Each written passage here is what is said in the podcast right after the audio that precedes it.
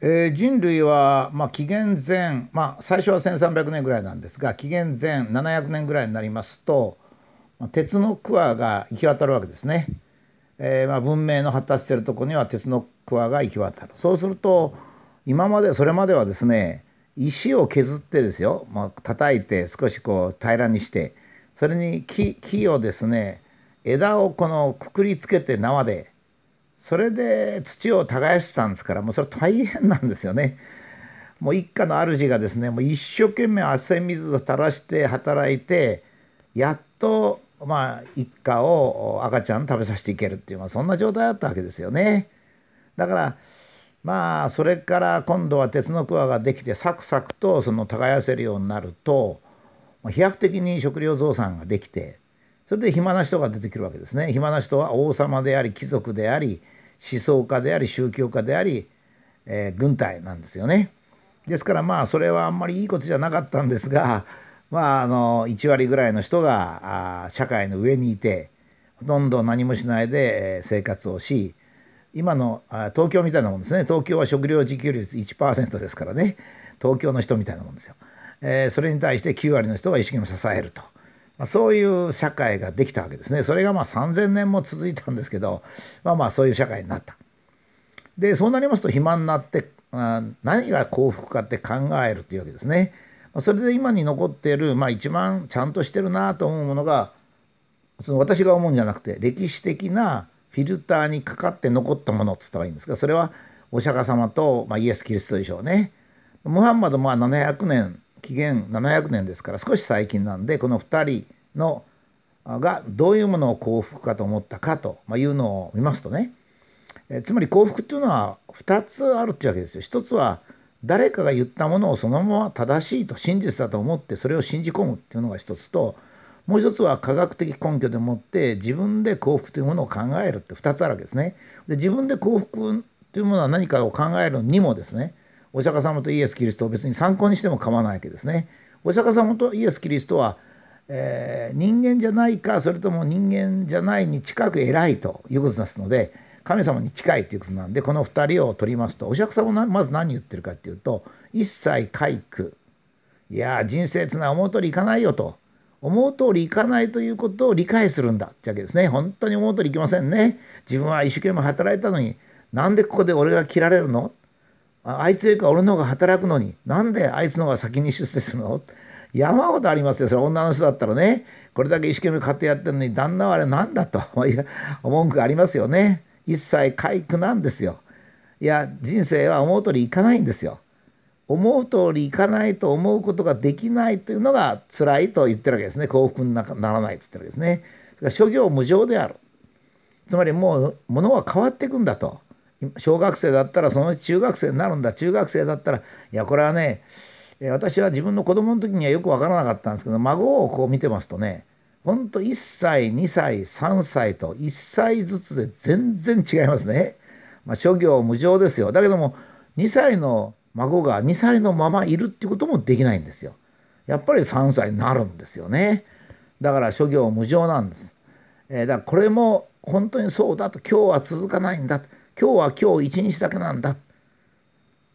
世の中は思う通りいかない。ね、えー、全部物事は移りゆくんだ。この2つだけでも毎日毎日唱えたら多分幸福になるんですよね。それで諸法無我、まあ、いろんなものが因果関係でつながってるんで、えー、つながっていて変化するんだとだから何て言うんですかね、えー、単独ではないんだ。っていうことですね。まあ、私が利己と利他なんていうのと一緒なんですけどもそれから、まあ、そういうのが全部できれば般若弱情っていうのかな、まあ、ゆっくりして、まあ、幸せが来ますよと、まあ、悟れますよと、まあ、こんな感じですね。だから一切皆苦諸行無常諸法無我これはですねお釈迦様が直感でっていうか長い修行を通じて直感で分かったものであって、まあ、科学的に論理性があったかどうか分かりませんがまあ多少あったんでしょうね。でこれに対比するイエス・キリストですけどもこれはやっぱり三条の水訓でしょうね。三条の水訓って有名なのがあるわけです。イエスが群衆を引き連れて山の上に登って山の上で、えー、みんなに語ったという非常に有名な三条の水訓ってあるんですけどここでこう言ってますね。心の貧しい人たちは幸いである。天国は彼らのものであると。悲しんでる人たちは幸いである彼らは慰められるであろうまあそれからいろいろあるんですが憐れみ深い人たちは幸いである彼らは憐れみを受けるであろう心の清い人たちは幸いである彼らは神を見るだろうと、まあ、こういうふうに言っておられるわけですね。これはあの2つに分かれますね。一つは現在不幸な人貧しい人悲しんでる人はそのうち良くなるよとこう言ってるわけですね。だからこれはだから一切回復つまり人生は思うようにならないから貧しかったり悲しかったりすることあるんだけれども諸行無常、えー、やがて良くなるよとこう言ってるわけですね。それからもともと心が清かったり憐れみ深かったりする人はこれはやっぱり報われるでしょうねと、まあ、こういうふうに言ってるわけですね。これはまあ、えー、無理やり言えば、まあ、そういうそのあの憐れみ深いとか心が清いということがですね憐れみを受けたり神に近かったりするというそういう因果関係があるってことを言ってるわけですね。ですからまあ言い方は違うんですけれどもイエス・キリストがおっしゃってることとはですねまあお釈迦様が彼のイエス・キリストの500年前に言われたことにほぼ同じと、まあ、いうことなわけですね。お釈迦様は一応天国とは関係なくて、えー、人生の中で幸福を見つ見つけなさいとこう言ってるわけ悟りを見つけなさいとこう言ってるわけですがまあイエス・キリストはちょっと宗教的なので、まあ、あなたは天国に行けますよという言い方で同じことをまあおっしゃってるんじゃないかというふうにま思うわけですね。まあ、こういうふうに考えますとですね、えー、と宗教的な幸せっていうのもあるわけですね。ただ私がちょっとここで、ま、苦言を呈しますとねお釈迦様とイエス様が言われた幸せとは何か幸福とは何かっていうのはですねこれは2,000年の時を経ってまだ人の心に残ってるわけですからそれからまあおそらくお釈迦様イエスさんもその後のお弟子さんの様子を見ると大変に神様に近い人だったっていうことも分かるので、まあ、これを直接使用するっていうか利用させていただくっていうのは大変に素晴らしい。だけどもその後のですね その人が書いたものは僕はあんまり当てにできないと思うんですよ。あの偉いお坊さんが書かれたものも読むとですね確かにそうだなと思うんですけどもそれがお釈迦様とちょっとニュアンスが違いますとね僕はそのお釈迦様が言った言われたことをニュアンスを変えるだけの力が後の坊さんにあったのかなと思ったりしますし、まあ、キリスト教の人には大変恐縮なんですが私はイエス様が言われたことは非常にそうだそうだなっていうか理解できなくてもそうだなと思うべきだろうなとか思ってるわけですね。もう神様に近い人ですから。あるいは神様かもしれませんし。しかしローマ法王がこう言われたっつってもですねローマ法王って僕が読んだイエス様が聖書の中で語られてるいけないことをされてるんじゃないかって気がするんですよね。権威をつけていいとこに住んでってね。